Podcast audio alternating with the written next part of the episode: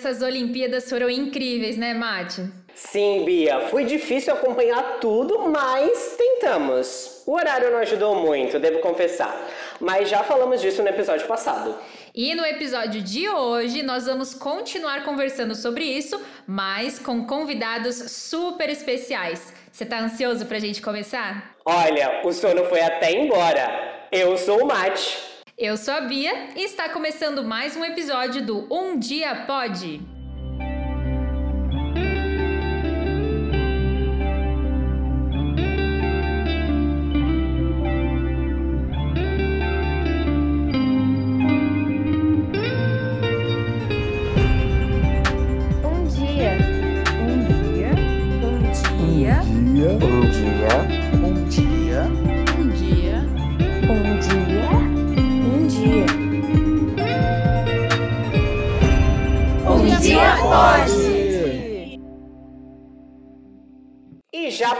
Começar em grande estilo, vamos chamar eles. Sim, caros ouvintes, temos não um, mas dois convidados e algumas outras surpresas lá pro final do episódio. Uma professora de geografia e um professor de ciências, diretamente de Vitória no Espírito Santo. Geografia e ciências? Como assim? Você aí deve estar pensando, né? Mas acredite, quando a gente fala de fuso horário, também falamos de relógio biológico. E é aqui que as duas disciplinas se encontram. Então, bora tirar elas das caixinhas, começar esse papo e fazer uma mistura bem boa dessas disciplinas? Bora! Então, com vocês, a professora Maíra Dutra. Por favor, se apresente. Oi, pessoal. Bom dia, boa tarde, boa noite, de onde quer que vocês estejam falando. Obrigada, Matheus e Bia, por terem me convidado para esse podcast. É, meu nome é Maíra, sou professora de Geografia, mas sou formada em Ciência Política. Estou fazendo a faculdade de Geografia agora também. Dou aula em Vitória, mas sou originalmente de Brasília e morei uns bons anos no Rio também. é isso. Boa, seja super bem-vinda. Muito obrigada por estar aqui com a gente. E agora, com vocês, o professor Valber Santarém. Fala aí pra gente quem é você, prof. E aí, pessoal? É, eu sou o Valber, eu sou professor de ciências aqui em Vitória. Sou formado em, ci- em ciências biológicas e esse é meu primeiro ano como, como professor aqui, sou no- novinho na experiência. Boa! Sejam muito bem-vindos aí. A gente vai bater um papo super incrível e agora que vocês estão devidamente apresentados, a gente vai começar esse papo. Bora lá, Bia. Boa! Maíra, conta pra gente como surgiu essa questão de fuso horário e o porquê é tão importante. Então, Bia, o planeta Terra tem um movimento de rotação, né? Que ele gira em torno do próprio eixo. E isso faz com que a gente tenha os dias e as noites. Só que o que acontece? A Terra, como a gente sabe muito bem, não é plana. Então, em cada pedaço dela, a gente vai ter um horário diferente de acordo com os raios de sol. Para a gente poder padronizar isso, aconteceu em 1884 a Conferência Internacional do Meridiano. E aí ela aconteceu em Washington e ela decidiu que o meridiano de Greenwich seria o marco zero para a gente poder demarcar os horários. E a gente utilizaria os meridianos para poder definir. Por isso que são é, 24, vi- 12 meridianos e 12 antimeridianos, formando 24 horas. No meridiano de Greenwich, ela adiciona sempre uma hora a mais para o lado direito, para o leste, e uma hora a menos para o lado esquerdo, para o oeste. E assim a gente começou a definir as horas no planeta inteiro. Hum, boa, entendi. Tá, por isso quando eu observo um globo, a gente vê algumas linhas ali. Isso seriam os meridianos? Isso, exatamente. Essas linhas são os meridianos, as linhas verticais. Também tem as horizontais, que são os paralelos. Mas o que define os fusos horários são os meridianos, as, as verticais, porque é o formato em que a Terra gira. É nessa direção que a Terra gira. Hum, mas eu ainda fiquei com uma dúvida, professora. Como isso se aplica aqui no Brasil? Eu li uma vez que apesar de quatro fuso horários no Brasil, apenas dois são os mais predominantes. Explica isso pra gente. Sim, então, o Brasil é muito extenso, né? E aí, pelo Brasil, passam três meridianos. O que acontece é que a gente tem, sim, quatro fuso horários, mas a gente tem um fuso horário que só é aplicado no Acre, no finalzinho ali da Amazônia, e um outro fuso horário que só é aplicado mesmo no, em Fernando de Noronha, que é uma ilha muito pequenininha, bem no limite do Nordeste. A maior parte do nosso território usa o horário de Brasília, mas tem um pedaço também ali no centro-oeste, no norte, que usa o horário da Amazônia, que é uma hora menos do que o horário de Brasília. Hum, entendi, entendi. Nossa, eu lembrei que eu estudava isso na escola, mas eu não me lembrava que eram tantos lugares assim, com tantas diferenças de fuso horário dentro do nosso próprio país, né? Mas daí, se a gente for levar isso para o Japão, né, que foi sede das Olimpíadas, como que isso se aplicaria e seria diferente do Brasil? O Japão, ele está literalmente do outro lado do planeta, o que significa que ele está a 12 horas à nossa frente. É, o fuso horário do Japão, ele é um só, porque o Japão é muito pequenininho, mas está a 12 horas à frente do horário de Brasília. Então, basicamente, quando aqui em Brasília, por exemplo, agora, são 8 horas e meia da noite, lá no Japão seriam 8 horas e meia da manhã. Hum, agora tá começando a fazer sentido.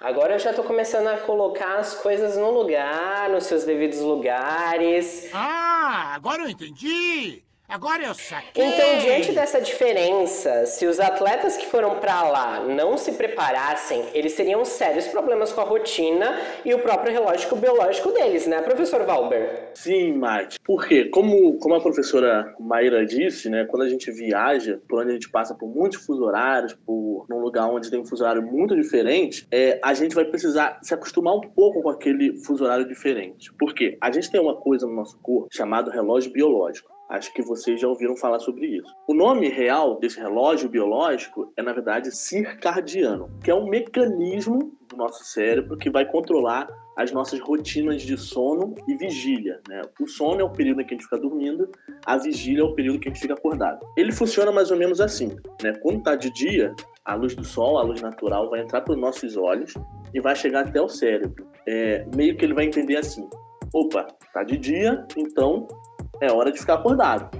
Aí nosso cérebro começa a produzir um monte de hormônio, tipo adrenalina, é, cortisol, para deixar a gente alerta, para deixar a gente é, acordado, para deixar a gente né, com foco no máximo, para viver o nosso dia.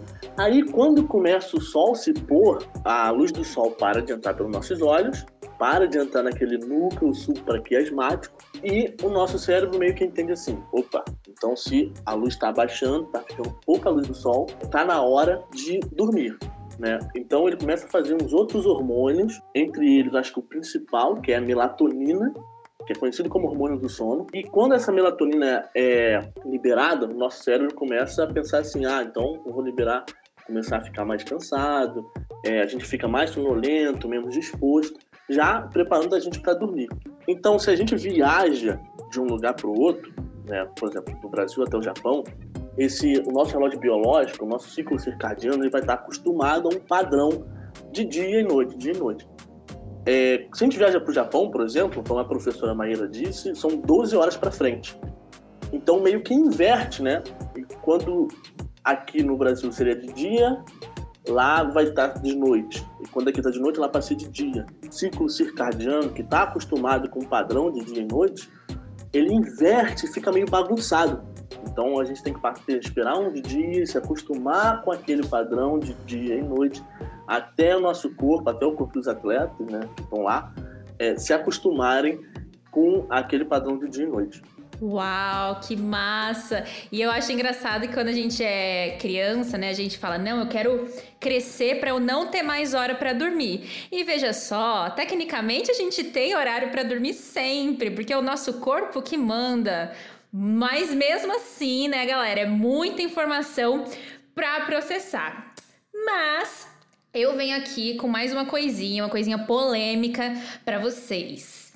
Vocês acreditam que, no caso dos japoneses que já estavam dentro desse fuso horário e com a sua rotina estabelecida, não precisaram viajar e tudo mais, tiveram vantagens em relação aos demais atletas que fizeram esse processo de viagem, passaram por toda essa adaptação? Então, Bia, o correto seria que, assim, o ideal seria que os atletas brasileiros chegassem lá com uma antecedência boa, um dia de descanso para cada fuso horário que você atravessou, né? Então, no caso, seriam 12 dias. Se fosse, se eles ficassem esses 12 dias descansando lá, se acostumando com o fuso horário do Japão, não teria diferença. O problema é que se eles não descansaram esse tanto suficiente, aí talvez pudesse ter alguma diferença, principalmente para entre os brasileiros, né, que atravessaram 12 fuso horários, e outros atletas que estão atravessaram um fuso horário menor, ou até os japoneses mesmo que estão lá é, acostumados já com esse fuso horário. E você, professora Maíra, como que você, você acha que os japoneses tiveram uma vantagem aí ou não? Então, é exatamente isso que o professor Valber falou mesmo. A gente precisa de uma distância muito grande de tempo, porque o fuso horário é muito grande, são 12 horas, a metade de um dia, sabe? Além disso tudo, também tem o fato de que eles fizeram uma viagem para lá,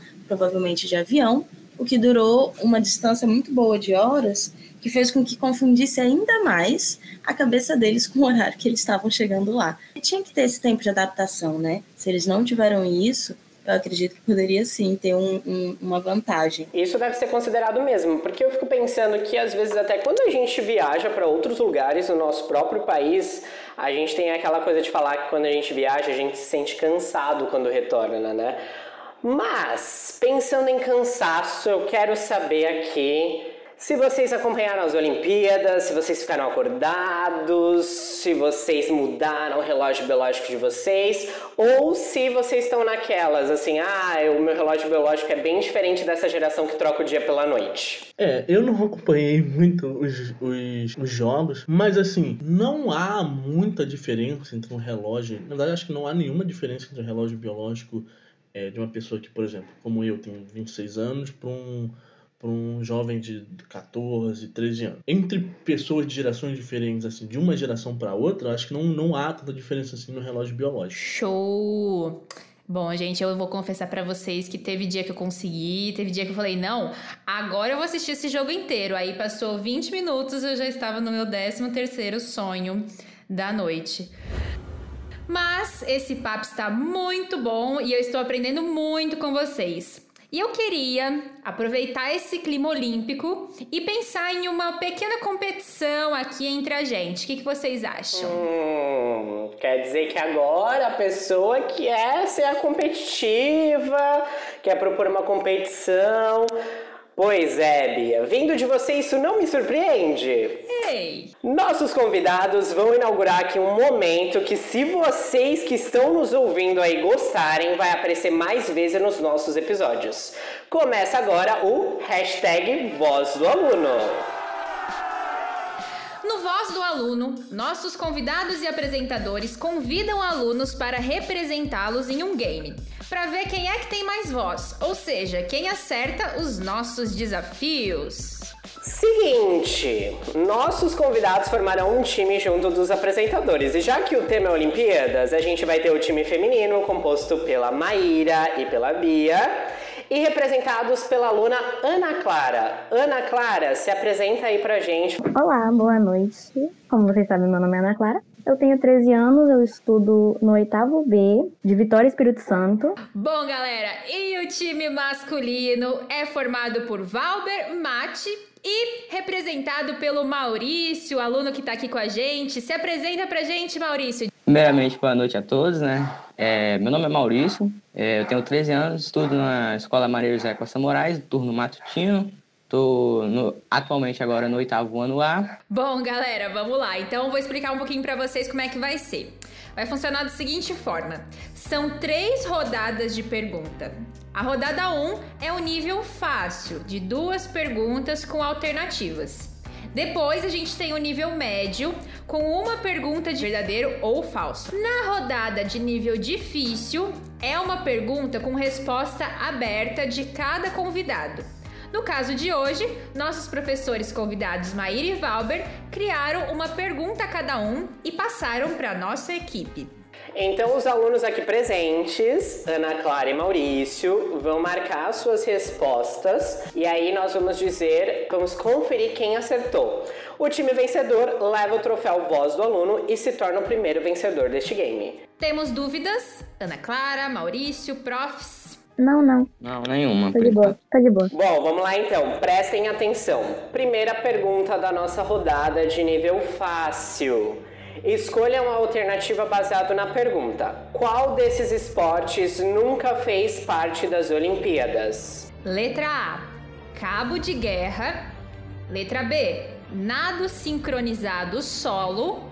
Letra C: marcha atlética. Ou letra D: futsal. Tempo! Para os nossos convidados colocarem suas respostas. Letra A, cabo de guerra. Letra D, futsal. Quero só ver. A resposta correta é. Letra D, futsal. Acreditem se quiser, mas Cabo de Guerra já fez parte das Olimpíadas entre 1900 e 1920 e eu queria estar nascido para assistir isso, porque deve ter sido muito legal ter duas edições de Olimpíadas com Cabo de Guerra. Agora, nado sincronizado solo, eles estiveram nas Olimpíadas três vezes: 1984, 1988 e 1992. A marcha atlética foi implementada em 1900 e em 1992 ela ganhou a categoria feminina e permanece até hoje, mas o futsal ficou de fora e nunca fez parte devido a problemas com a FIFA. É, minha gente, essa aí foi uma surpresa para muita gente. Olha só, eu jurava que futsal já tinha sido é, parte dos Jogos Olímpicos. Fiquei surpreso também.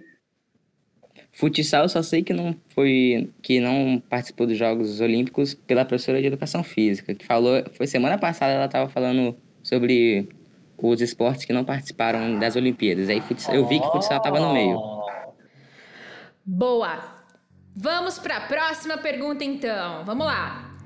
Quantas e quais foram as novas modalidades nas Olimpíadas de Tóquio? Letra A: 7, sendo surf, skate, karatê, escalada esportiva, beisebol, softball e golfe. Então aqui são sete e todas as modalidades. Letra B: cinco modalidades, sendo karatê, skate, surf, escalada esportiva e beisebol ou softball. Letra C, três modalidades, sendo skate, surf e escalada. Ou letra D, 12, sendo surf, skate, karatê, escalada esportiva, beisebol, softball, arremesso de peso com uma mão, lançamento de dardos com duas mãos, rugby, golfe, xadrez e breaking dance. Então temos aí letra A 7, letra B 5, letra C 3 ou letra D 12. Tempo!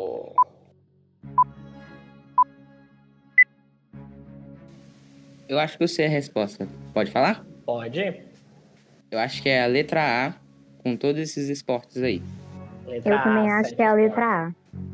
Também acho que é a letra A. Ótimo. Será que eles acertaram? Será que eles vão aí, ó, faturar mais um ponto nessa competição? E aí, Bia, diz qual a resposta correta pra gente. Galera, a resposta correta é. Letra B, cinco modalidades, sendo karatê, skate, surf, escalada esportiva e beisebol ou softball. O breaking dance vai estar nas Olimpíadas de Paris em 2024. E eu vou estar lá pra dançar. Eu vou ficar lá dançando nas Olimpíadas de Paris em 2024. Porque é isso. Bati na trave, quase acertei. Mas foram bastante, né? Tipo, cinco novas modalidades aí. Suponho que eu e ele temos ido pelo skate, porque nunca teve, tipo, do nada colocaram um skate assim nas Olimpíadas, então eu acho que ele foi pela mesma coisa que eu. É isso aí. Aliás, vocês disseram aí que tem aí 13 para 14 anos e a gente teve uma medalhista olímpica dessa idade do skate. Como foi ver aí uma pessoa da, da próxima da idade de vocês ganharem uma medalha nessas Olimpíadas? E é muito legal ver que tem jovens de 13, 14 anos que disputam Olimpíadas e conseguem estar ali no pódio. É bem, bem represent- representativo, né? Bom, na minha opinião, mais uma medalha pra gente e incentivou muito a gente a a andar de skate, porque eu mesmo já vou comprar um skate pra mim, é isso. Bom, vamos, co- ó, vamos conferir agora como está esse placar. Nós temos então aí um para o time masculino e zero para o time feminino, mas hora de mudar para o nível médio, hora da virada. Uma pergunta só para vocês nos dizerem se é verdadeiro ou falso. Bora lá, Bia. Bom, verdadeiro ou falso? O Brasil só passou a participar das Olimpíadas em 1920. Tempo.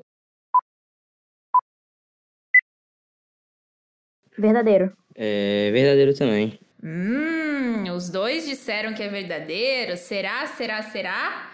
Bom, a resposta é. Verdadeiro! Essa foi a primeira vez que o Brasil participou dos Jogos Olímpicos na cidade de Antuérpia, na Bélgica. Recebeu uma delegação composta por 21 atletas.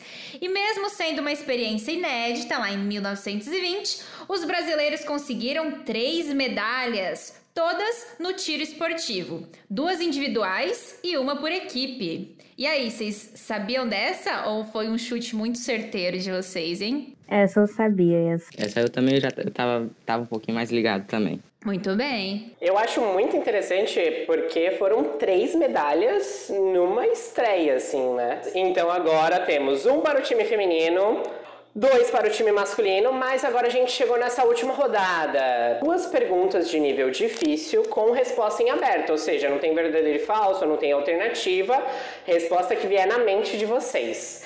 A primeira pergunta é do professor Valber e é ele quem vai fazer. Então prestem atenção, porque depois que ele dizer tempo, aí vocês já estão autorizados a falarem aí a gente conferir as respostas. Então bora lá, Valber. Nessas Olimpíadas, os atletas tiveram que lidar com o fuso horário e saber regular o sono. Quando chega o pôr do sol e a luz natural diminui, nosso cérebro entende que está chegando a hora de dormir e começa a liberar alguns hormônios que regulam o sono. Entre eles, o principal, o hormônio do sono. Qual é esse hormônio? Tempo! Melatonina. Eu tava tentando lembrar aqui agora o nome, que era bem parecido com melanina, aí eu, eu falei, não, não é.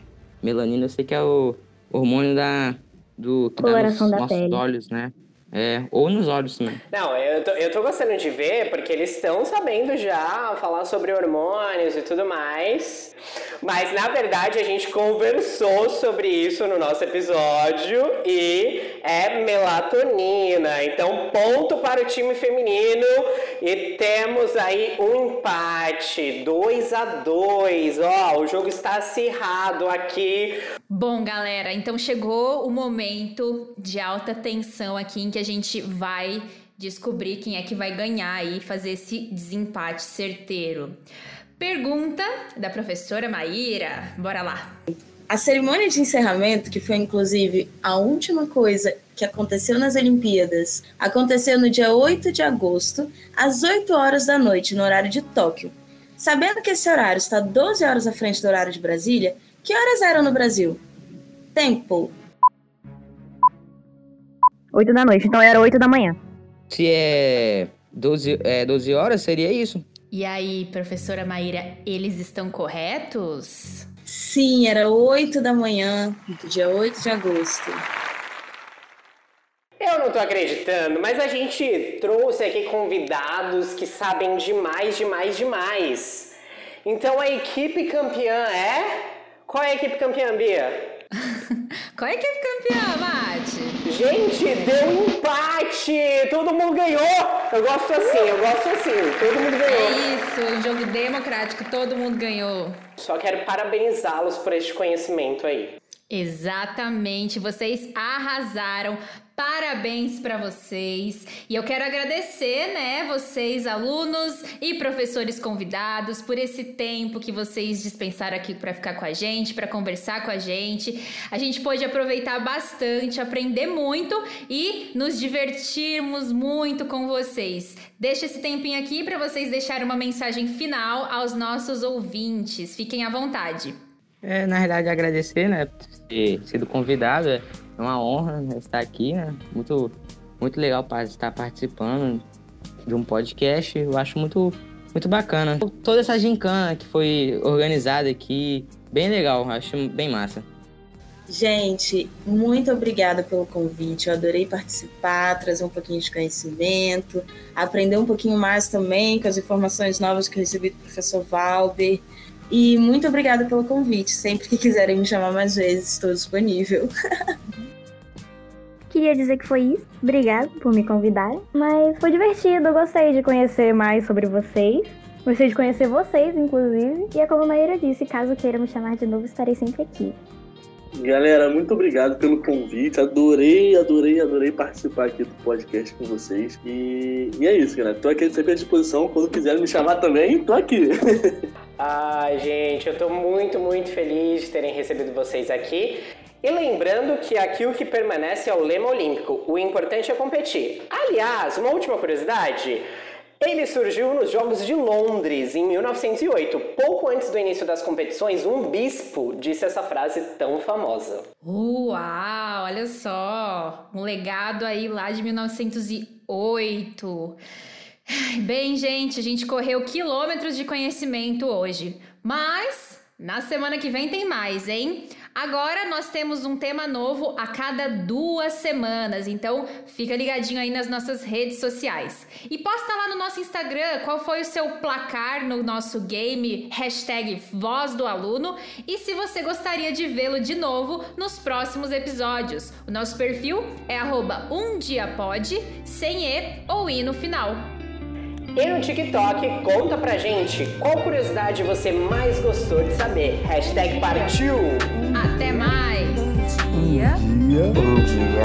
Um dia. Um dia. Um dia. Um dia.